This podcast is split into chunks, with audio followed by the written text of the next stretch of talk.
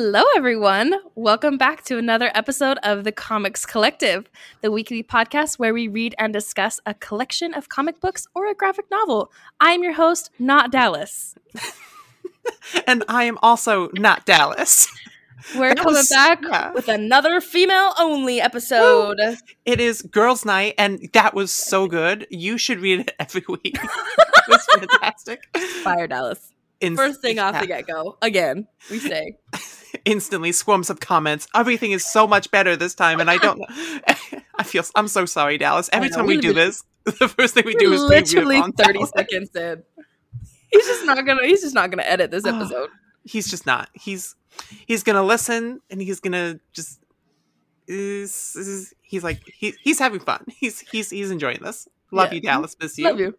We do love Dallas. Dallas is our favorite. He is the backbone of this podcast.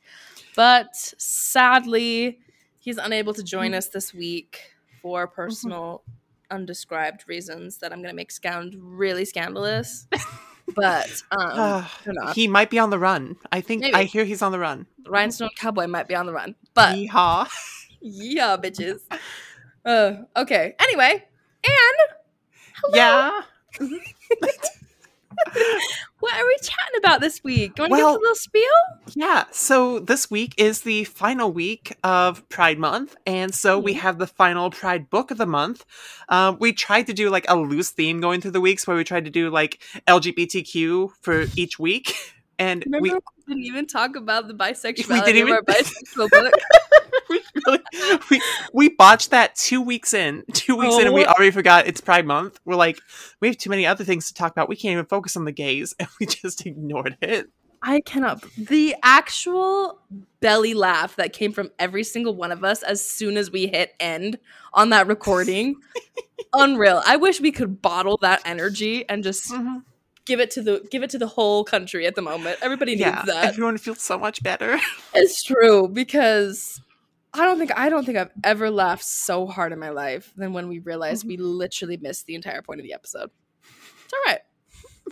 it's okay. We we learn from it and we get better. Um, we definitely won't miss it this time. It's hard to talk about the story without um, addressing the queerness of the entire thing as a whole. Uh, we are talking this week about the book "The Prince and the Dressmaker" by Jen Wang. And this was a book that I don't think any of us, when we started reading it, had read before. No. I definitely haven't. Yeah. I don't know about Prince Dallas Abubu himself, who reads everything. He, he but probably has. he Yeah. probably has. Mm-hmm. He's like, if it isn't DC, I've read it.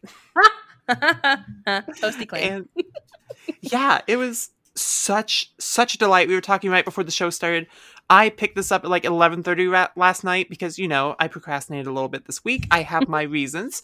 And i was like you know i'm gonna read a chapter two before bed. I'll finish the rest during work tomorrow. It, everything's fine. We'll make this work. Half an hour later the book's finished and i'm sitting there like okay. I i feel like i made a mistake but i like that way too much to feel like that was a mm-hmm. mistake. It was so good. so good. So good. Oh, like I may say that this is my favorite that we've read. Ooh, oh, Like, and that's saying something. oh, it definitely beat everything else. Oh, okay, wow. I know, I know. Special I just like the the feelings and like the emotions that this book brought to me were so happy. And I feel like it couldn't have come at a better time in our world and our Mm-hmm. lives right now. It just was such a good escape. And it was so quick, too, which Mm-hmm. I was a little sad about. But it was just such a good, quick, fun read that just like took you out of your little world and plopped you into another one. And I just loved it. It was great. Yeah, it's charming. It has like a magic to it. It's like exactly.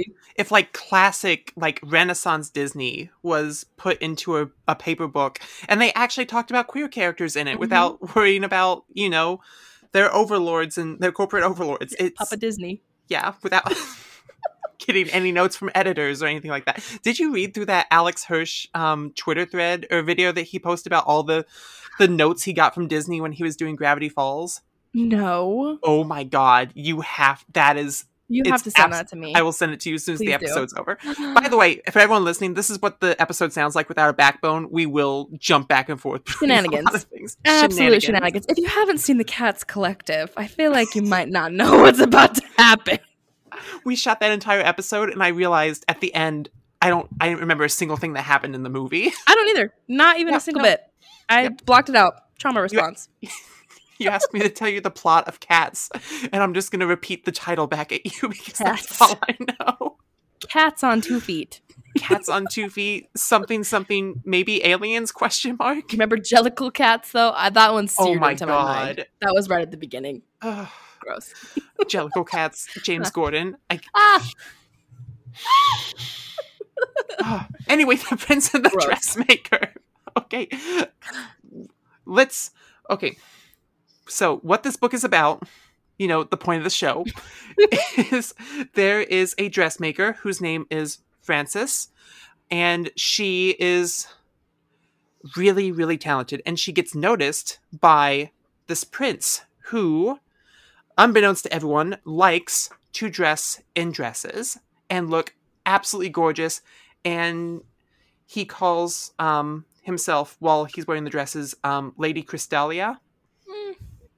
And yeah he gets frances to be his um his chief accomplice and yeah he spends all of his time going out as lady crystallia and it's absolutely fantastic it's a great exploration into exploring your own gender identity um the being comfortable within your own queerness and learning to accept the queerness of others. It, I love the beats with um, his family that come later, and I think, gosh, we'll we'll get to it when we get to his family more. But Lexi, tell me what we've talked a little bit about what you about how this comic made you feel. What were some of your favorite moments from this comic? What what puts this in the top five for you?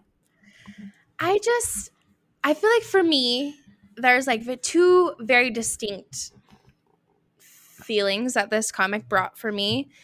I mean, it's just the first one, it's just such a loving, caring story about mm-hmm. a beautiful pair of young kids. They're kids. Mhm. And I feel like the story was so beautifully written and takes ca- such good care of them as characters, as individuals, as friends, and helps both of them kind of explore their identities in different ways. I Mhm. feel like with um, Frances, I mean, obviously, we get to see her pursue her dreams of styling, of creating beautiful gowns and outfits and the whole shabam. And we get to see Sebastian kind of explore his queerness and his sexuality and how he feels as himself, as an individual. Mhm. And I feel like both parts just flowed so beautifully and cohesive together that it just made sense. Like it felt like you couldn't have one without the other, which I loved. And like I just reading this book and I mean getting to the ends, we'll talk about it later, but I just remember like I haven't had a book in a really long time where I was like, just kiss already, damn it. Mother of God, just do it.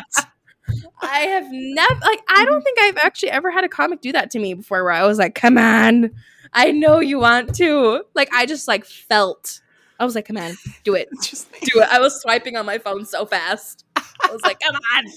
like, But- kiss me, girl, please. Exactly. A little mermaid moment. Like, come on, you can do it. Where's the, the singing dancing frogs? um but no, and then I feel like also the other half for me personally, it spoke to me on a level that was very it's like it kind of spoke to my inner child a little bit. Mhm. And I grew up for those of you who don't know me, I mean mostly everybody in the world does not know me.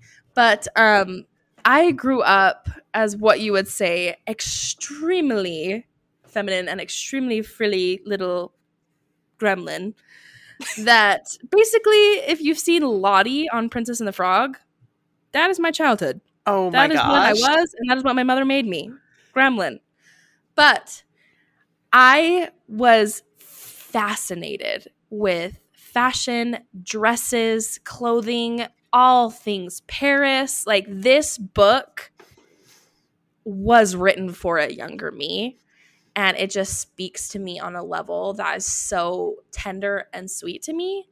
And it's kind of funny. I mean, I, I do wish a little bit that Dallas was on this episode with us to kind of chime in, but um, when I was really young, I had this hobby. I I grew up loving Barbies. Like loved them. They were my religion from like 2 to like closeted 16. I played with them while I was in high school every once in a while. I did have a younger sister, so that's how I played it off. But I loved those dolls. I loved dressing them up. I loved collecting the clothes and I just loved that world. And I remember, and I have pictures of me, I think around maybe seven or eight years old. And I remember I got like the most beautiful Barbie. And I remember that in my little in my little world in my little house that I wanted to play I wanted them to have a wedding and I could not find a wedding dress that was up to par with my tiny little mind so I grabbed one of those large Kleenex boxes and I made one out of Kleenexes. And my mom has this picture of like this. And then after, like, I took like hours and hours and hours to make this little Kleenex dress for this Barbie. And then I didn't touch her for like years. I'm not even kidding because I had like taped each individual little oh tissue square onto her and like trimmed little tiny piece. Like it was batshit fucking crazy. The detail that my tiny little mind did. It was like arts and crafts. And like I remember I like put her hair into like little like little braids and it just was crazy. And I remember that she sat on my bookshelf for like years. Like I think that she finally was kidnapped by my sister when I was like 14 and then that dress was brutally murdered. Tiffany, you know who you are. Rest in and, peace. Yeah, rest in peace for for bridal Barbie that made by Lexi. But and I just feel like that moment was the start for me into something that was so influential in my life. And I've always been drawn to fashion. And sorry, I'm like going on like a whole like Lexi no, journey no. over here. But um when I was in high school, I actually, for four and a half years, I worked for a designer prom dress boutique, like store. Oh, oh. Um, if you've ever seen Say Yes to the Dress, it was like that for pageants and oh, prom. Okay. Mm-hmm. And I loved that job. That job was my shit. Like that, I remember I, of course, started base level. I was the bitch on the floor and then I like I made my way up to being a manager and to also traveling the com- traveling the country with this business to their buying shows. So I was very in that world and in that glitz and glamour and dress world. And I'll, ha- I'll have to send you pictures, Anne. But oh, um, please, I like I walked in fashion shows, I modeled for them, I got to wear these dresses that were thousands of dollars that I would never ever get to touch in my life if I didn't have this job.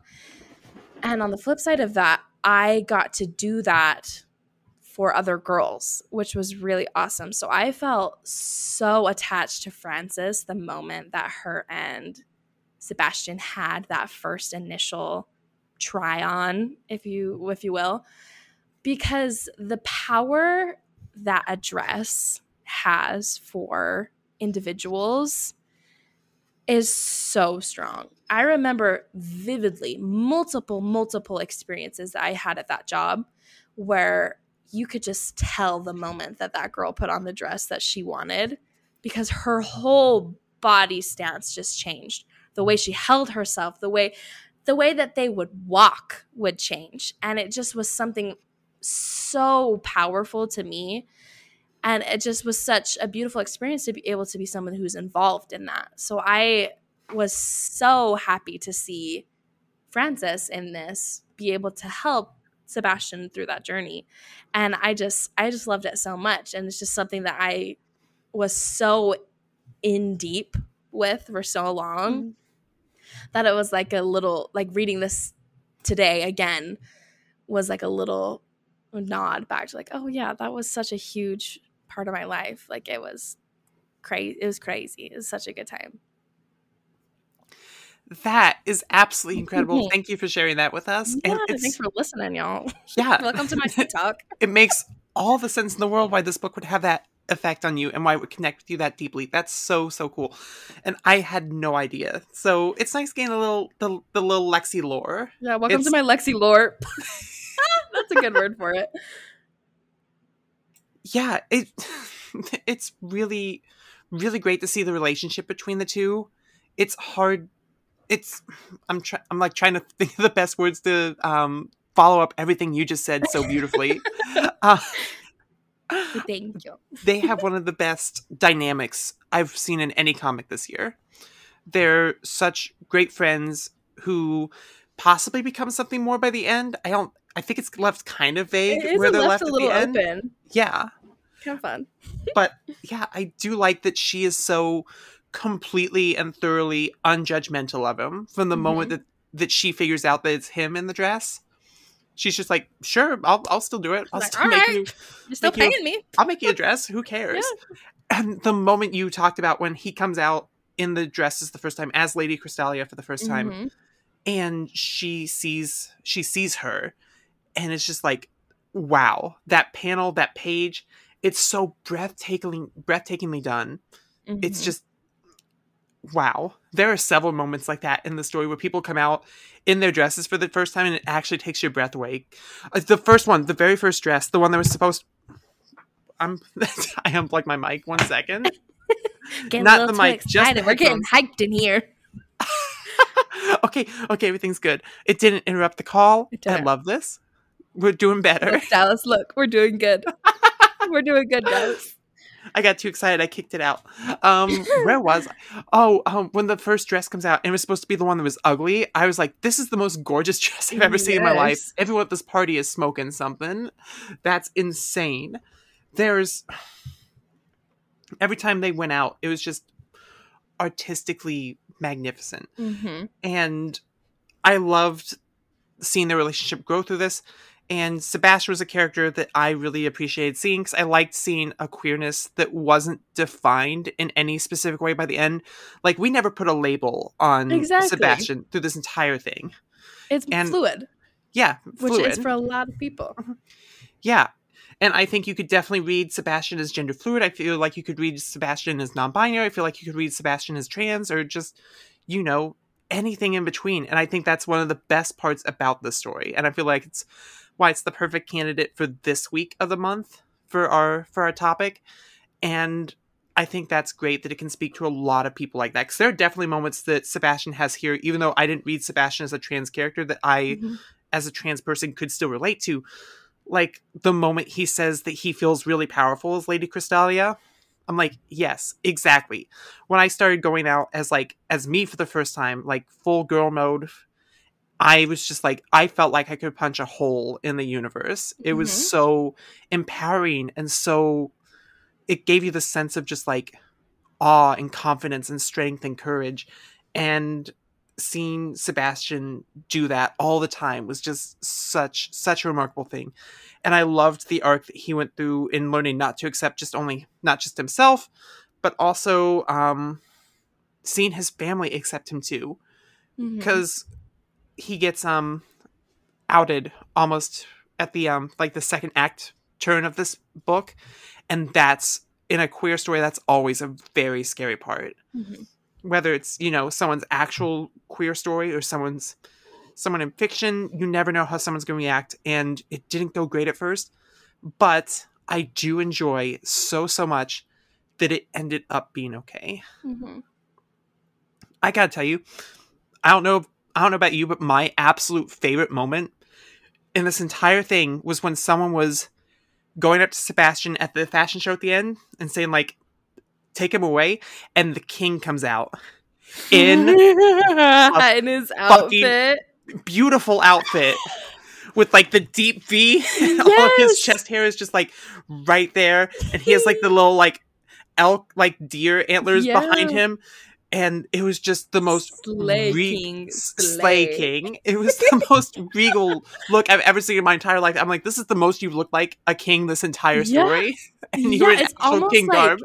still so the way that it was done was Mhm. so interesting to me because I was like, this is very obviously a very masculine man. Oh yeah, And I that was not lost in that fit.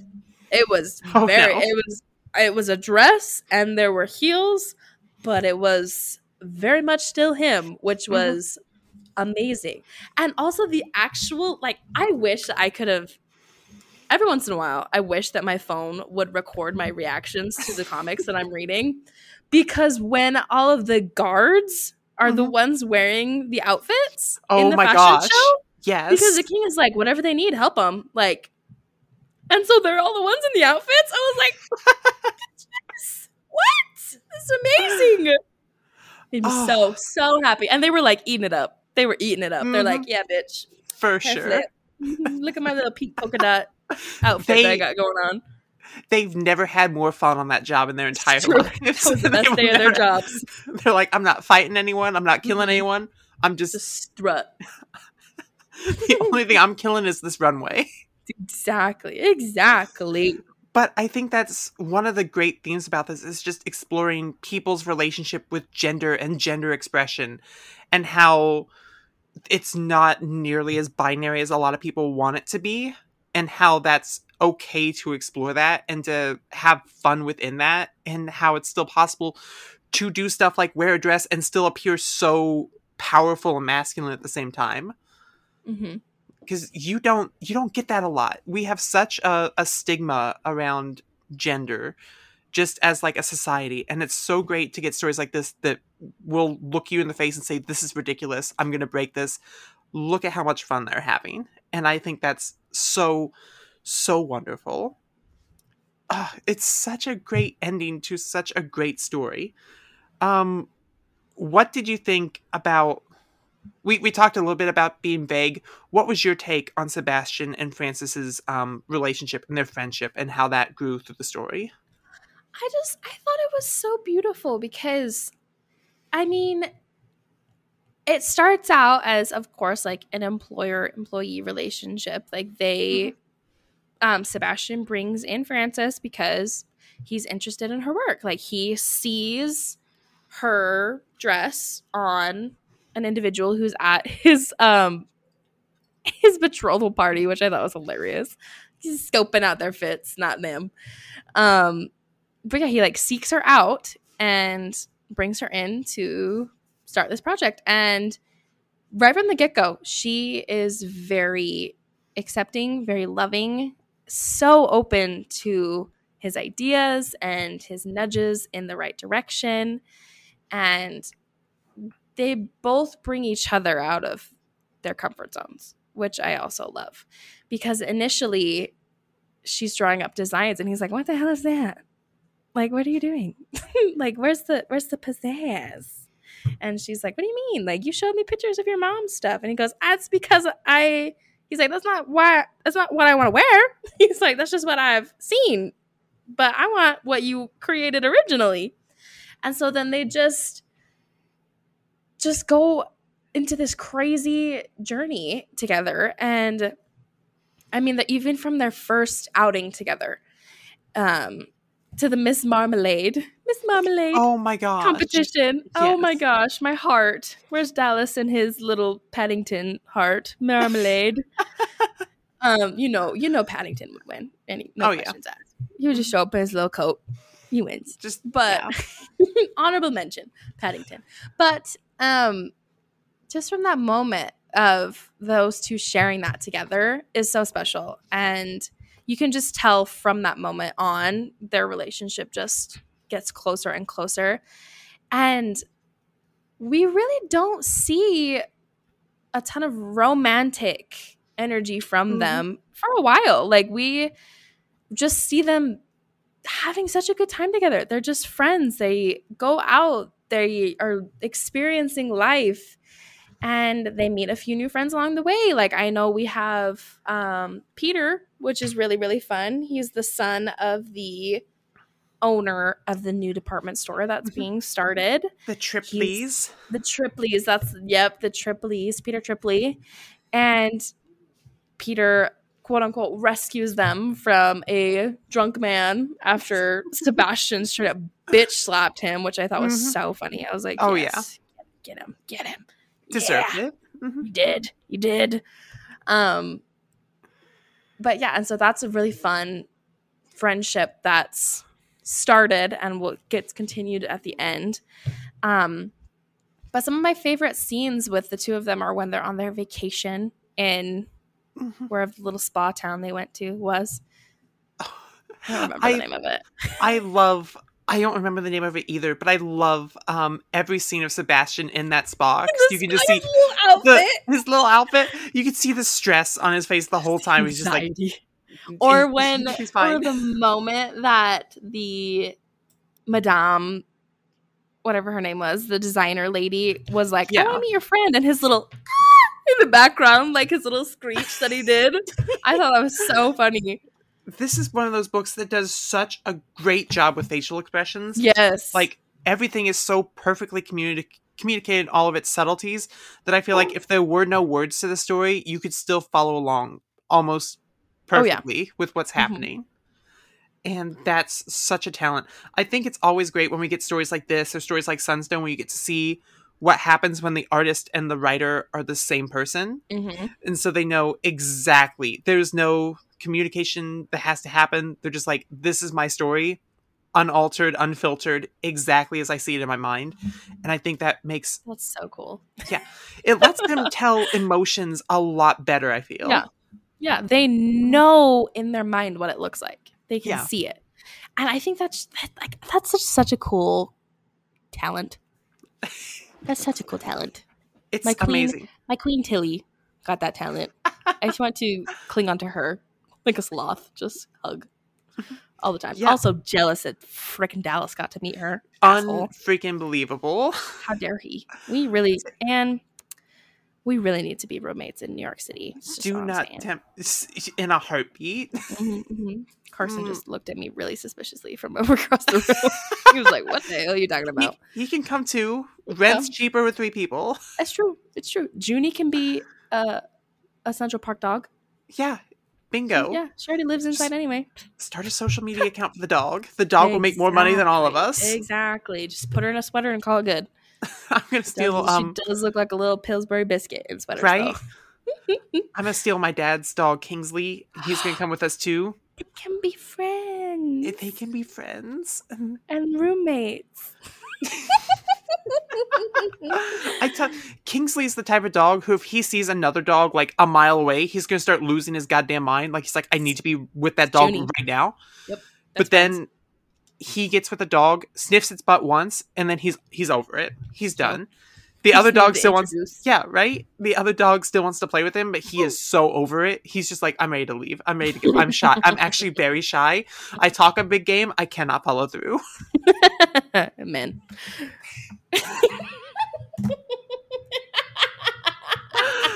Oh no. That just came out. I'm sorry, guys. I love I love uh, men Just and women, but where were did we? issue a former a formal apology. I would like to apologize to the men, men. and I take it back. And then boom, Only Harry Styles. Thank you. only Harry Styles. Sorry, everyone listening who's not Harry Styles, Oh you my God. goofed. I wish Harry Styles would listen to this. Oh my Could god. Could you imagine? no. I would be so embarrassed.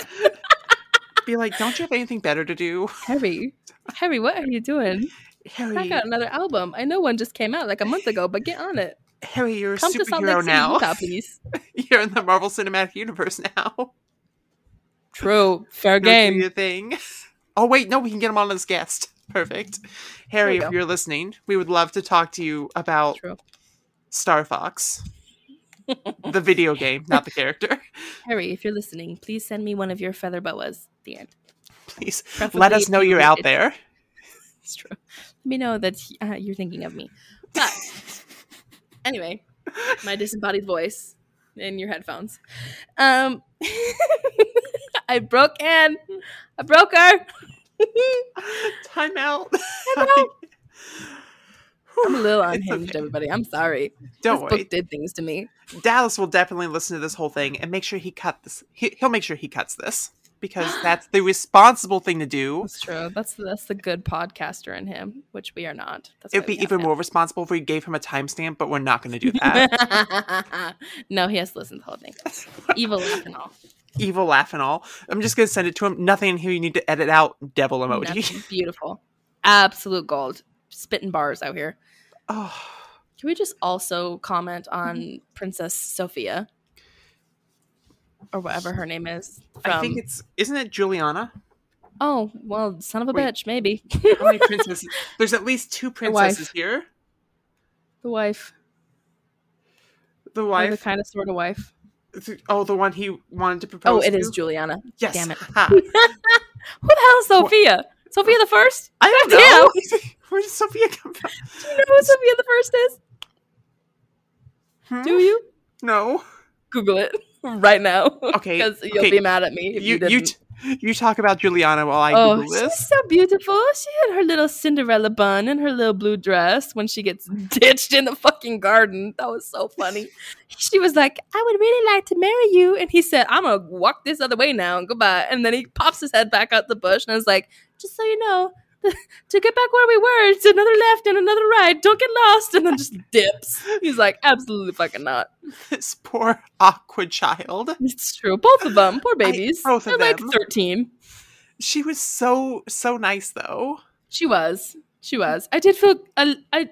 I understand her emotions at the end. Poor little baby. She just Mhm. runs right out of there like the queen that she is. Her little dramatic exit. Queens will always pick the dramatic exit over what's right. That's true. But also her asshole brother. Son of a bitch. Asshole. Asshole. Asshole. He's Un- just upset about his own feelings. Damn it. Mhm. Yep. Little Very bitch. insecure in his own masculinity, I Yep. would think. little bitch. Mhm. Hmm. Hmm. Tiny penis. Tiny penis. No regrets. Um, nope. I don't take that back at all. Should should have been a better person. It's true. It's true. Anyways, this is a whatever the fuck his name is hate account now. Um, It's true. What is his name? I don't even know. don't- find his name so we can pop- properly I slander him. will. I will right now. Excuse me, where are you? Also, honorable mention as well for um. Where was I going with this? I forgot. Damn it! we got this. Oh, um, I don't. Do they name this guy They do in like the beginning. Brother Marcel? Okay, Marcel. Marcel. You would be called Marcel. Marcel. Of course, your name is Marcel, and you're an asshole. Of course, is Marcel. Ugh. Oh no! Wait. I think one of the the fun things about this is it has a relatively small cast of main characters. Yeah. yeah. Keep all of our focus on Sebastian and his journey of like self identity and self discovery, which is so so relatable and so so great to see. Mhm. I love stories that tell you it is okay to be yourself. And even the, they're like, hey, even if you think this is weird, if it's something you like, do it. If it's not hurting anyone, it's Mhm. perfectly okay. Explore that, embrace that, celebrate that. It's such Exactly. such a good message. This is one of those books that's like, I wish this was in libraries everywhere. Can you imagine? This Yeah. is so good for kids. It'd be so good good. for kids. For everyone. It's good for everyone. Just read it. Okay. This is this is the kind of book that makes really good people happy and makes all the right kinds of people all kinds of mad. Preach. Yeah, because Preach. it it puts their um bullshit on full blast. It says, hmm, Hmm, you got you, problems, don't you? you sure Fix about that? them. I do have to say, Lady Crystallia's nose, as someone who has a fucking pointy nose, and Dallas also does because it's the Taylor nose, beak, beak, look at it. I got a beak, and why I pierced it so I'd like it. Literally, that's why. Um, I was ruthlessly bullied about my nose in high school. Like really? destroyed by this one boy who coincidentally was named Talon. Oh, Shouldn't have st- listened to a single fucking word that came out yeah, of his mouth. no, no. God damn. Destined for failure. But he said that I looked like the yellow angry bird. Oh, With my nose? So mean. Yeah, I know. And I was like 16, fresh in high school. I was like, fuck you. But he would make bird noises at me from across the freaking hall anytime that we like were in proximity to each other. So to see a queen, an absolute bad Mhm. fucking bitch with a schnoz. Love it. Love it. Love her. Felt very seen. Yeah. I was feeling that too. I also have Leshnaz. It's the it's the type of nose that people pay for and Is very it straight. Look at it. okay? Well, shh. Find me the people, and if they pay, I will take the money. I also unplugged my microphone. Oh my gosh! At least, too at, wild. at gotta least put my is- cords up here. yeah. I have to tuck mine through the microphone so that I don't step on it anymore. It happens. Oh, I feel, I feel bad because I feel like we've touched on most of the most of the things in this. This is a relatively fast read. Yeah, yeah, and I feel like it was yeah, it wasn't very long. It had a really beautiful just straightforward story to it. And it was simple, and I feel like that's one of the beauties of it. It just it didn't dump a whole lot on you and it Mhm. just kind of elevated everything that it's got. So it was amazing. I loved it, everybody. Everybody go read it. Shout out to freaking Did you say it was Glenn? Yeah, Glenn sent me this friend one. of the pod, gorgeous human being Glenn is the reason we read this book. So, kiss, All the kisses. kiss from France. Before we move on to some questions, are there any other moments that you want to talk about that we might have forgotten about? Because I, one of the ones hmm. I really liked was the moment where they hang out that one time, and Sebastian comes out as Prince Sebastian. He's just like, "Yeah, I just felt like um maybe I should be Prince Sebastian for the night." And they had that like really quiet night together, and they like danced. That was yeah, that was so so wonderful. that was really cute. And also like the part at the beginning of that where they're Mhm. like, "Excuse me, we got somebody coming in," and they're like, Do "You know fuck that is? That's the prince, bitch. Move over." Uh, made me, that made me quite chuckle. So it, was, it was quite funny. If I will say for anyone listening, if you like the Disney princess aesthetic, this book is for you. Very a magical. thousand percent. What was your okay? I don't know. I haven't looked at the questions yet, so this might be one of them. What was your favorite dress in the whole book? And I do have to honorable mention uh Miss Marmalade. Miss just because that was the first like real good one. stunning. Um, let me see if I can find it though. There's, I mean, several, obviously. What, what am I? Um, her little flower dress with like her little red umbrella, oh that my one? gosh, yes. so cute, very picnic of her. Um, also her red wig, gorgeous, gorgeous. Oh, this one, oh my gosh, yes. The the the gambling one. Oh my god. unplug my This- mic again. She's such a bad bitch. Look at She's her. that bitch. Those sleeves. Those fucking sleeves. It's true. Or this one. that one. Chef's kiss. Beautiful. Everyone at home, I hope you can see this. Yep. It's, Yep. Uh, I am currently showing Anne the one that looks like a bird. The end. Or the one that has oh her Joan of Arc dress was like badass as well Mm-hmm. With Oh, the sure. armor sleeve. It's when she sucker punched that drunk guy, which was really funny. Um Yeah, she got um she got criticism on that one though. That was the one where they met Peter and he's like, that's true. He So you're almost here? takes. but I do think you could do a little better. Peter's fucking dumb. Peter's fucking dumb. And I also do is kind of rude too. kind of very rude. Yeah. I think it's interesting that Peter has moments where he is kind of an asshole, but he's still Yes. doing he he does good in the end, doesn't he? Yes, he, he does. lets Like he's redeemed, but he has a he takes a real long time to get there. Yeah. Real long time. But no, think- remember this is the picture. Yes. Oh my Her gosh. excitement face when she's talking to the the stylist. That's so Both- funny. Both The, hands but no promises. It's enough. Oh no! Remember Frances's dress? Yes, I When do. they go on the little date. Oh, She that's doesn't so get to wear dresses often, but what she does, she's so pretty. Yeah. Yep. I also do like the Prince Sebastian look of that night as well. Very cute with the cape. oh, for sure. Basically, just every single fucking one of them. I'm just gonna go through the entire book again one? and look at them all again. Just Oh no, I changed my answer. okay. Yeah, what is it? The ballet outfit Okay. with the okay. black and like Yes. the gems, hmm the hair on top of the head. Normally where it goes. Yeah. Fuck you. I'm No! Yeah, I, I couldn't She got a little beehive on I top of her head. love the beehive. It's true. I maybe I'm just a sucker for a good climax, but like the one she has at the end with the butterflies and the the like light blue. It's so Mhm. gorgeous. Mhm. And also, of course, the king's dress. The king's dress is just yes. perfection in every way. Now, if you'll excuse me, it's my turn to take the stage, and he fucking Yes. I'm so happy for him. Kiss. Or like how the last dress that she wore before being outed was her mother's dress. Oh my gosh. It was so cute. The one that she said was ugly, which was really funny, but Mm. also sad at the same time. Poor Sebastian. Yeah, poor Sebastian. I also do like the coronation dress of Princess Juliana. That dress kind of went hard a little oh bit. yes. with her Mhm. with her uh cape her dramatic run out of the room cape I love how every chapter starts with a um a a fashion like um oh like a sewing piece yes, that's what a pattern I'm, a pattern piece a pattern That's the word. piece. There we go.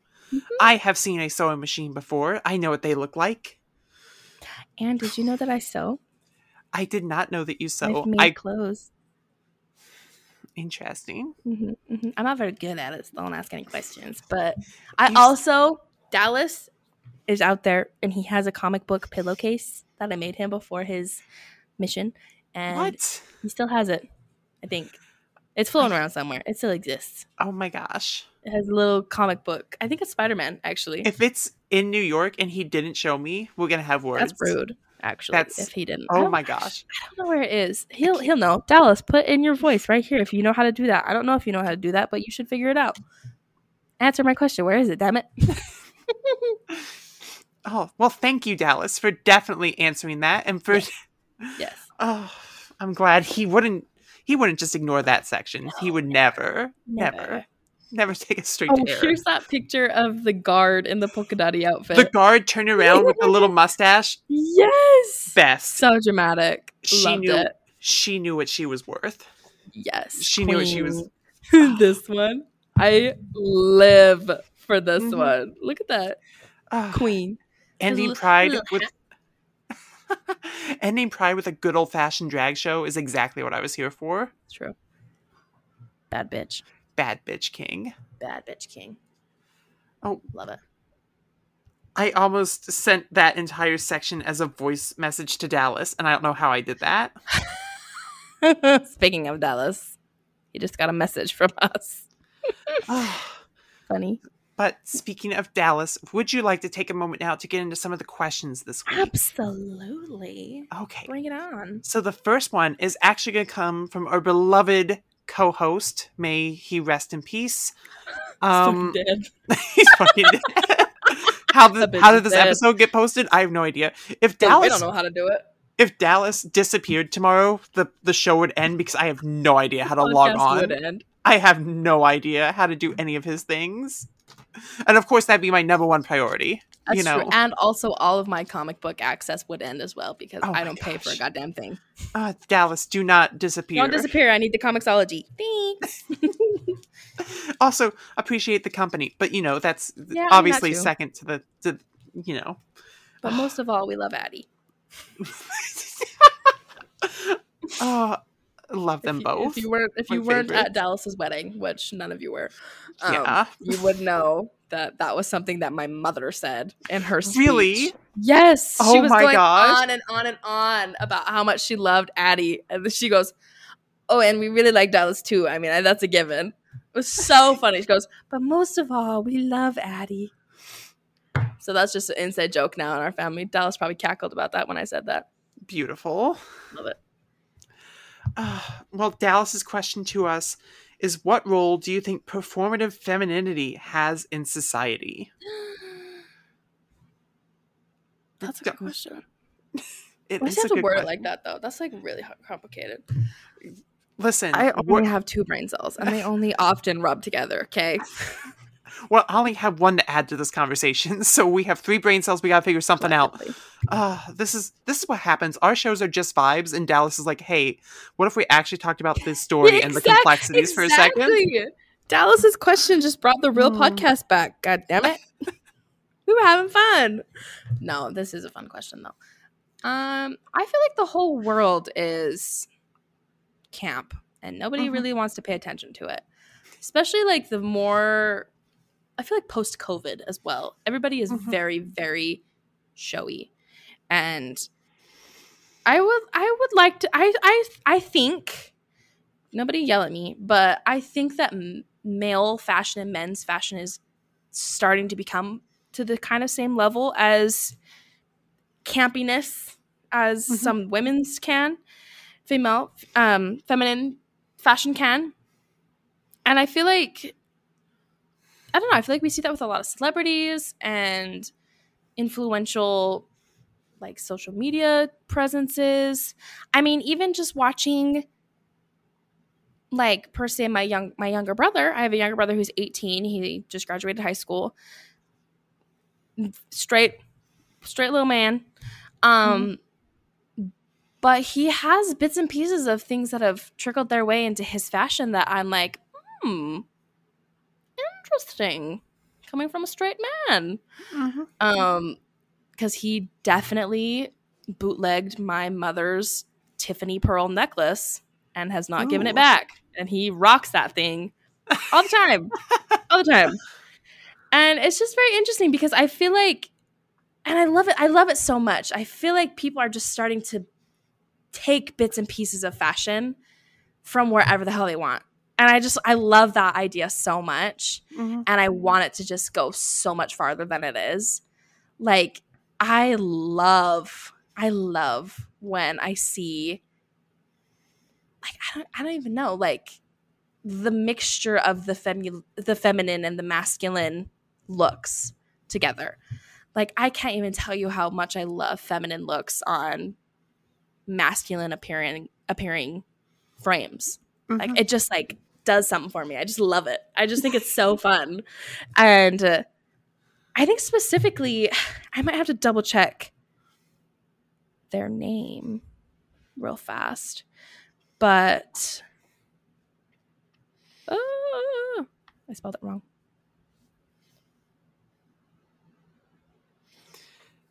Don't worry, listeners. We're typing. We're typing very quickly. i know i need like a little typewriter like thing that was probably a creepy noise sorry everyone It, it's very much like a squirrel. Oh, Billy Porter's pronouns are he, him, so I will use Okay. him. Um, but Billy Porter is someone who, fashion wise, absolute Oh, yes. Mhm. wonders, absolute sure. wonders all the time, all the time. Look at that! Look at Billy that! has never missed.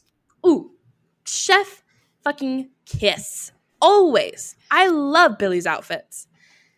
And it's the it's the mixture. There's always a mixture of masculine and feminine in the outfits to the point where it just becomes clothes. And Mhm. I think that's so cool. That's one of my favorite things because clothes are clothes and everybody can just fuck off. Yeah, And- just just vibe.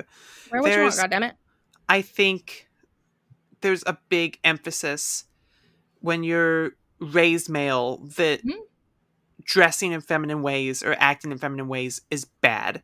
Mhm. It's a negative because it makes you look weak. And that's something that oh, that's such a good look. Harry Styles in a dress. Harry Styles everyone, in a for dress. Vogue. For fucking Vogue. Um, yeah, and I think that's one of the great points that this book tries to make by making the the main character who's dressing, you know, in a dress a prince who is someone who's supposed to be very powerful anyway, Mhm. supposed to represent the entire kingdom, which is a theme they go through um, between him getting close to inheriting from his father. Um, I think it makes a lot of points about how you can still be a powerful person and embrace feminine um, presentations because gender shouldn't inherently be um, con- like conflated with strength and power. Mhm. And I think that's a really great message. And it's something that our society is still very, very much struggling with because just those the Harry Styles dress you showed me, the Billy Porter dress you showed me, So much heat. ev- so much heat every single time. I And just remember that Vogue shoot dropping with Harry Styles, and people were like losing their shit. Yep, people were saying things like men are dead, men can't be Mhm. men anymore, Yep, which is just Gross. absolute insanity, you know? that's gross. Like, look at this, and can't you look at that Harry Styles and say, "Give me a meat, boy." Absolutely rocking it. Love it. Why does Why does Harry Styles wear tights better than I do? I will never know, but because he does. Thank you very true. much. That's true. Ah, God, I love Harry Styles. He he's He's pretty the nifty. reason I know that I'm straight. Him and Carson. Sorry, Carson. I'm not. While I still, why I still like men. There you go. We got it. There we go. There we go. That's the correct thing I wanted to say. but yeah, Sorry. I think everything we just said perfect. No Yes. notes. We're excellent. The end. and the end. Just Thank you. Dallas. There's definitely a Glenn question. That is not the end. Yeah, there's definitely a, a Glenn question or four. Um, Beautiful. Do you want to read through them? Uh, I did not get sent the questions. oh, yep. He just sent them to me. I'm sorry. Um, okay, I will. I will me. read them then. Dallas Mm. hates me. The end. Put that on the internet. Hi, princesses and dressmakers. Um, one. Anne, I'd love to hear how you came into possession of this. Please give great detail as to the skill, attractiveness level, and overall awesomeness of whoever may or may not have gifted this. Um, actually, don't really know. This just ended up on my porch one day. Um, pretty sure a raven brought it. The Definitely. Raven, um, in terms of attractiveness, I've seen better looking birds, but honestly, seven out of ten. Moderate, moderately attractive raven. Love it. Pretty bird. Yeah, yeah, definitely, definitely. Glenn didn't send me this. That would be ridiculous. Glenn would never send me a present. Um, two. Okay, so seriously, I learned of this book after reading the exceptional Substack of Molly Knox Ostertag. Ostertag. Okay, there we go. I knew I said it right. I knew immediately I would gift it to Anne and follow and fellow Rabbit Stew Comics podcast host Ray. Have you guys read much of Ostertag's work? I picked Girl from the Sea on this very show as a fave on your end of the year episode, and it's brilliant. I Let's- haven't. I'm gonna pull up a list just to make sure.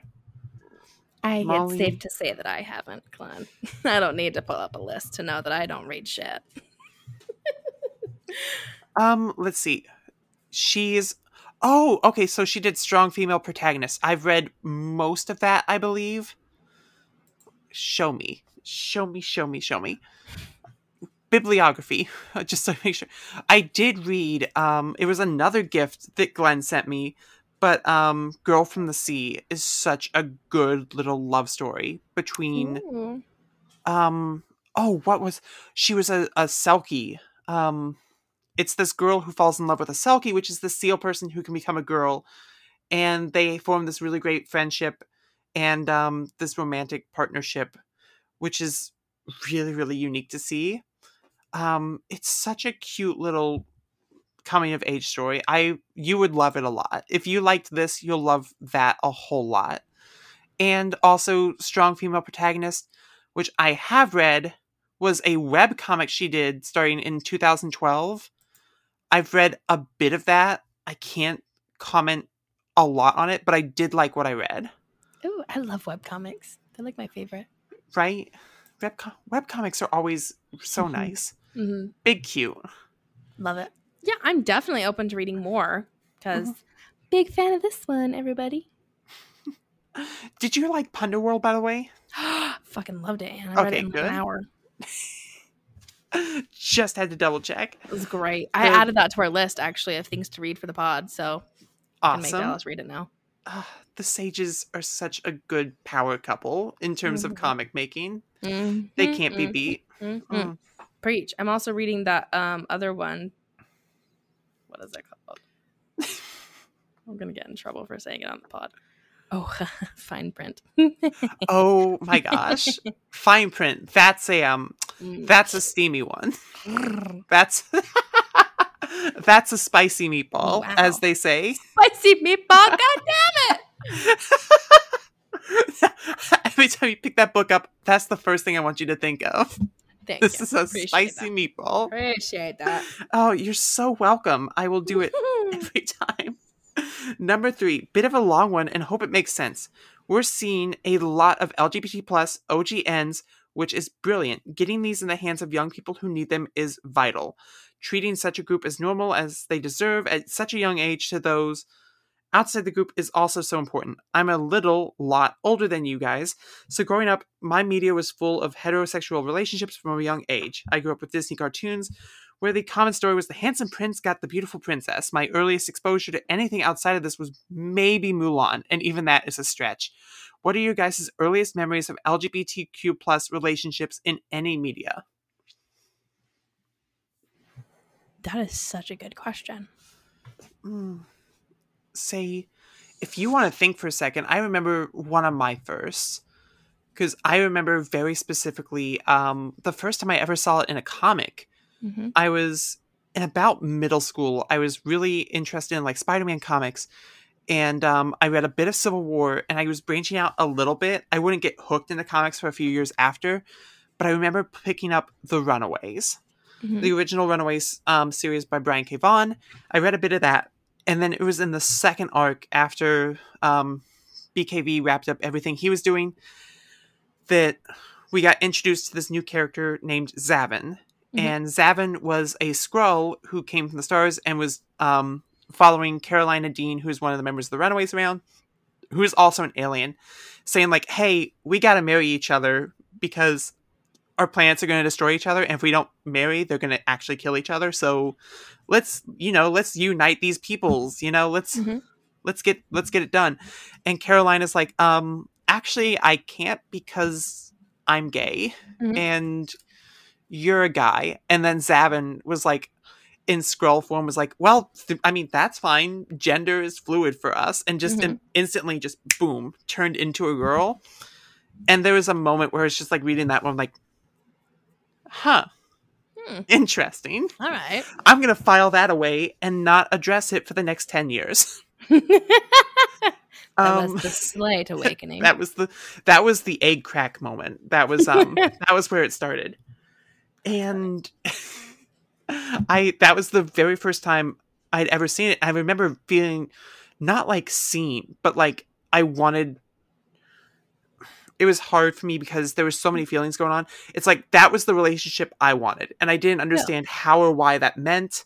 Mhm. I just knew that that was something that clicked with me on a level that nothing else had before and it got to a point where um, I started realizing more and more that um, lesbian and sapphic relationships were speaking to me a lot more than others. Mhm. Like I remember I was writing. We had um, a group of friends in high school. We'd have like writing contests with each other, and one of the pitches I was writing this um, this sci-fi story with this couple in space. I'm like, this isn't clicking at all. And I'm like, is there any reason why these two characters can't be in a relationship? they're the same sex. Why can't they just kiss each other? So I did it. And I'm like, that was incredible. I wrote that so much better, so much easier than anything else. And so I think seeing media like that definitely helped me start on that path to finding my true self, which is very, very important. I'm so very grateful for that. And I wish if we had more stories like this or more stories like Galaxy, um, The Prettiest Star, or more stories like um, the girl from the sea i think a lot more kids would feel a lot safer and a lot more comfortable in their own skins and who they are and in finding themselves it would be less scary and i think that's such a great thing I agree 100%. And I feel like personally, I mean, I grew up in a very conservative little town. mm-hmm.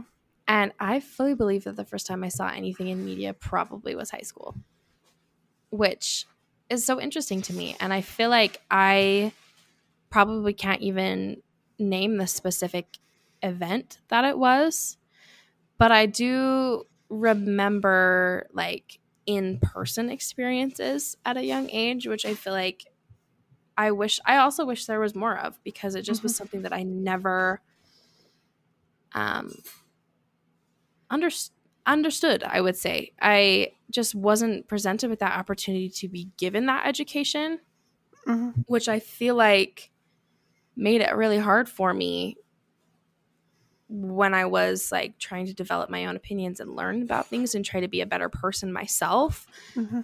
Because I was never, I mean, I was very, I mean, I was taught to be a compassionate and loving person just to everyone. But it was very interesting from a young age when like oh but now never mind not to everybody you know then that mm-hmm. just was something so interesting to me and to see that separation more in person than in media was really confusing and hard for for me and i remember specifically when i was really young i had an experience i think i was probably like 10 and it like makes me so sad to like think about now but I had absolutely no concept of anything other than mm-hmm. cookie cutter little white like um yeah just like the cookie cutter little families that I was raised mm-hmm. around and I remember I was specifically in Las Vegas and that was the first time I had ever seen a gay man before and he was if I like could go back now and just like hold my little self's hand and just be like, look at this wonderful individual. look at look at this person. Mm-hmm. Because that was like 2010. And they were working in Sephora. And I remember my mom had taken me in like the big Sephora outlet down there It's like look at makeup when I was little. And I saw this person and they scared me so bad which is just like hurts my soul mm-hmm. to say that and to like think that about a person but I had had never had an experience like that before. And it also was really sad to me too looking back. My mom didn't even know how to put it in words to explain it to me as a child because she had never experienced anything like that either.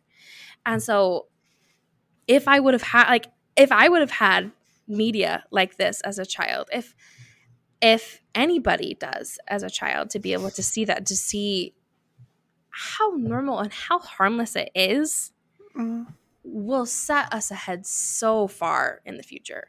Mm-hmm. Even just seeing my younger sister now, I'm jealous of the opportunities of the media that she gets because mm-hmm. it's just making everybody so much more aware and so much more understanding of different lives and different communities and what mm-hmm. everyone's lives look like.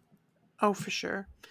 And I think it's important just going off that in talking about this question, um, I have other memories of LGBTQ plus stuff in media that I was experiencing throughout all of middle school and high school, but most of it was negative. Most of it was so very exactly. negative. I remember in middle school, like the big thing for us is like being raised as a middle school boy. You get into these cliques where it's like, have you watched the latest Robot Chicken or the latest Family Guy? Because that was the the edgy thing that everyone mm-hmm. loved to watch and so oftentimes gay people were the the butts of the jokes in those shows i remember one of my first experiences ever with a transgender character in media was um quagmire's parent in mm-hmm. family guy and mm-hmm. that episode set me back a long way a long way and it's just it's so disheartening when you see representation like that and thinking back on it and how much it makes you uncomfortable but then realizing that that's become so much more rare these days. Yeah. And to see a lot more positive stories coming out is so it's one of the things that even like times like this where it's gotten really dark in the news, really dark in the country, it gives me hope that people are still fighting to move in the right direction. Mm-hmm.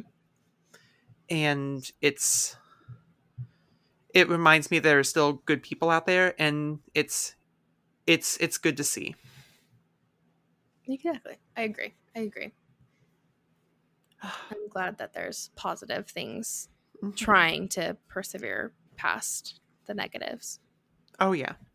There's one thing hope does, it's persevere. Exactly. final final question of the episode. also from Glenn, in case you forgot who we're talking about. Bit of a personal request. Oh no. Like I said, we're seeing a lot of excellent all age LGBTQ plus original graphic novels. My son has ASD, autism spectrum disorder. Is there any comics or OGNs you guys can think of I can read to him or give to him where he can see maybe a kid like him? Thanks, Glenn. Mm-hmm. Ooh. That's such a good question. And I don't know. And that makes me sad. I am doing a quick Google search. I'm pretty sure um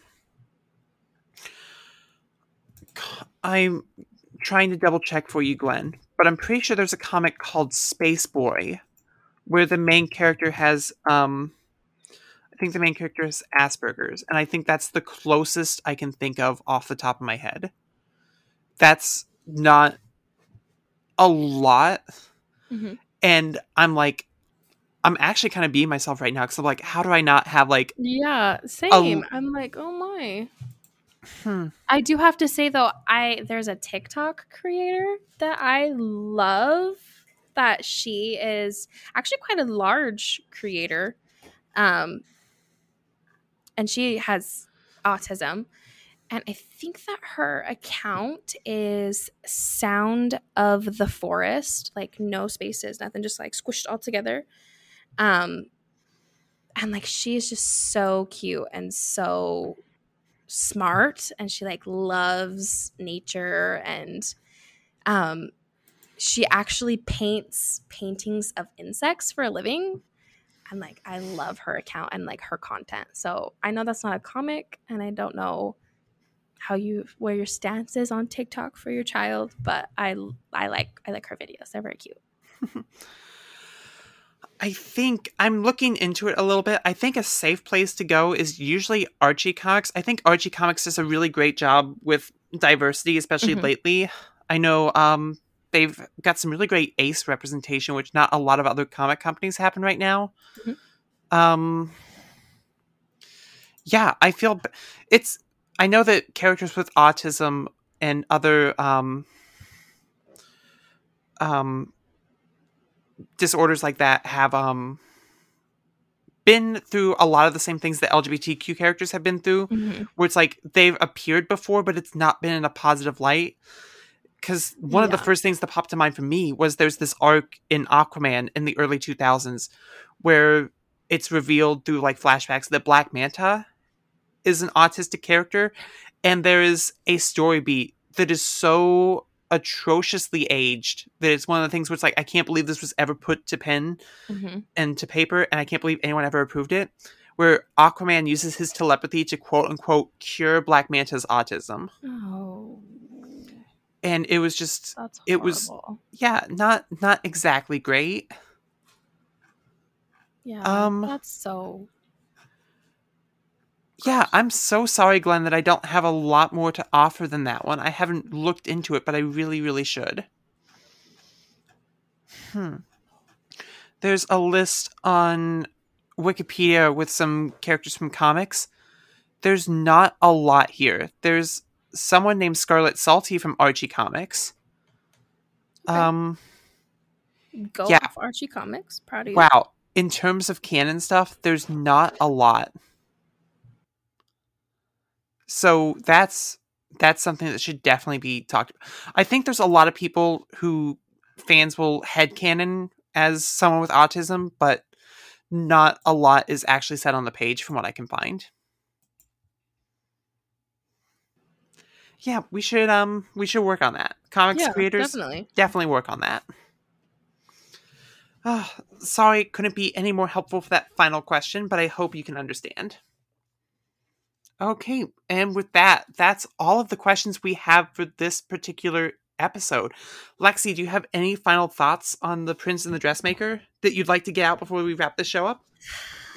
Um this book was beautiful and amazing and mm-hmm. w- one of my if not most favorite books that we've read for this podcast. And it just hit me in so many different emotional ways. And I feel like it'll do that to so many people. And I just think that this is one that everybody could use right now emotionally. Yeah. Uh, it makes I really hope that um a lot of people listen to this episode. We know that um our indie comics aren't always more popular than the Please big two comics episodes we chance. do, but I really think that when we talk about indie books, we talk about some of the best stories that we read on this show. Mhm. It's true. We all like low key love them more. So y'all weenies Yeah. need to get on the topic. Come Yep, on, and- don't you and the- know? The moment Dallas and Evan hear me say that, they're going to be on me like that. They're going to be like, "We got you, we got you," and the, the the jokes on them, they got me a long time ago. I just didn't tell them. you just don't like giving them that satisfaction. It's like me actually liking Batman. What? Hmm. we'll edit that out too. Um, yeah, I like my I like a good superhero comic. I love a good boom pow every once in a while, but so many indie stories are just so superior in storytelling and emotion. It's insane. Mhm. And they get that freedom to just be so amazing. Mhm. Like they just do whatever the hell they want, which I Yeah. love. And they get to have a set beginning, middle, and end, which is Mhm. also fun. hmm uh, please give this book a chance and you're gonna love it so hmm with that being said lexi do you want to start us out here at the end Absolutely. Let me pull it up because I don't remember anything I'm ever supposed to say. All right, everyone. If you like the show and want to hear more from us throughout the week, please go follow our Twitter account at CMX Collective, or you can find each of us at our personal accounts at Dallas underscore comics. That's our BFF Dallas that doesn't exist. At Ann Comics and at Lexi Lou underscore comics. If you enjoyed the show which i really hope you did and want to show your support which i really hope you do please go to apple Podcasts or wherever you're listening and give us a five star review and we'll read it off in the show if you give us a little blurb just saying Mhm. fun way to get um your words out there That's just true. write down nice things and we'll say them Exactly. And another way to get your voice on the pod is to write us an email at thecomicscollective at gmail.com and we'll read them off on the show. If you've got thoughts, comments, concerns, hopes, Mhm. dreams, fears, let us Yeah. know. just want to comment on how great we sound that also works i'm Exactly. always you know conscious about my voice so you know tell write us how in pretty we are exactly because you can definitely tell. you can tell you're looking great tonight by the way oh, thank you. So are you, my love. and finally see us next week for our episode on a thor we haven't decided if we're doing um And the god did. bomb did we wait to choose. which one did you choose me? Which one do you think? join Jane us next Foster. yep join us next week for jane foster foster thorster Foster. Jane Foster, our favorite thought. Um, she's yeah, she's gonna be thoughting away next week. It's gonna be great. Mhm. Oh, you're gonna love this so much. I'm excited. I'm Mhm. excited. Also, I'm looking at our next few weeks, and goddamn, y'all Ooh, got do, me reading a lot of shit. do we want to give people our um July preview? should we? I think we should. Should we just be crazy? Dallas Yeah, let's tell do us it. no. Yeah, exactly. Go. What what what are we doing after Jane Foster? Right. Dun dun dun. We will be doing Jeff Smith's Tuki. Is that real? Yeah, Did I just that's real. Okay. like, am I say just bullshitting? you didn't even say the craziest part about it. What did I not say? You said Jeff Smith Tuki, but we're also interviewing Jeff Smith for it. Oh yes, sorry. That's yeah, that's the whole fun part. Sorry, guys. I forgot it's just like because I didn't want to say we're doing Jeff Smith because that sounds a little crazy, but so I kind of stumbled over that a little bit. But yes, we are interviewing Jeff Smith with Tuki. that's book, that's not the person. insane. Not- Anyways, that's gonna be a fun week. Um, after that, we have the start of our next epic. We are starting Invincible, and we are reading that with the lovely Evan Von Doom. Love Evan. I'm very excited Oh. to have Evan back. This is gonna be awesome. This is gonna be Mhm. such a fun ride. How much of that are we reading? I don't even know at this point because also I'm currently listening slash reading to Sandman, to Sandman, Sandman. How are you liking that sounds so far? Freaking slaps, man. But I also do have to say, so I'm listening to it on Audible, everyone, Mhm. and it kind of like irritates me a little bit because I know Really? that I'm missing things because I can't see the pictures. It bugs me, bugs me. so I'm definitely gonna get every single one of the books Good. and touch and feel and play in the grass with them at this point. So Oh, this is gonna be such such an adventure. yeah, so see, that's why I'm reading a lot. You all got me reading Invincible and Sandman at the same time. But Psychopaths. But that's good because we have that one week off in July where we will be taking some time to do our homework and read through Sandman. And I promise I'll Ah, definitely read through it. I won't just skim through it since I've already read it, read it once this year. I wouldn't, Ah. you know. Oh yes, the week that I'm in Disneyland, my week off. Yeah, Dallas planned that. Asshole. Homework, you're welcome. It's What's listen? Is it really vacation without homework? Yes. That's the whole point. That's not what you're supposed to say. You're supposed to agree with me no matter what. Oh, Damn it! you're right. You're right. That's true. There I'm only go. supposed to disagree with Dallas. Exactly. Girls' night is just us endlessly agreeing with each other in a cycle. That's true. Okay, everyone, that is our July schedule. Hope to see you next week. It's going to be absolutely fantastic. It'll be so Bye. fun. See Yeah. ya. And stop.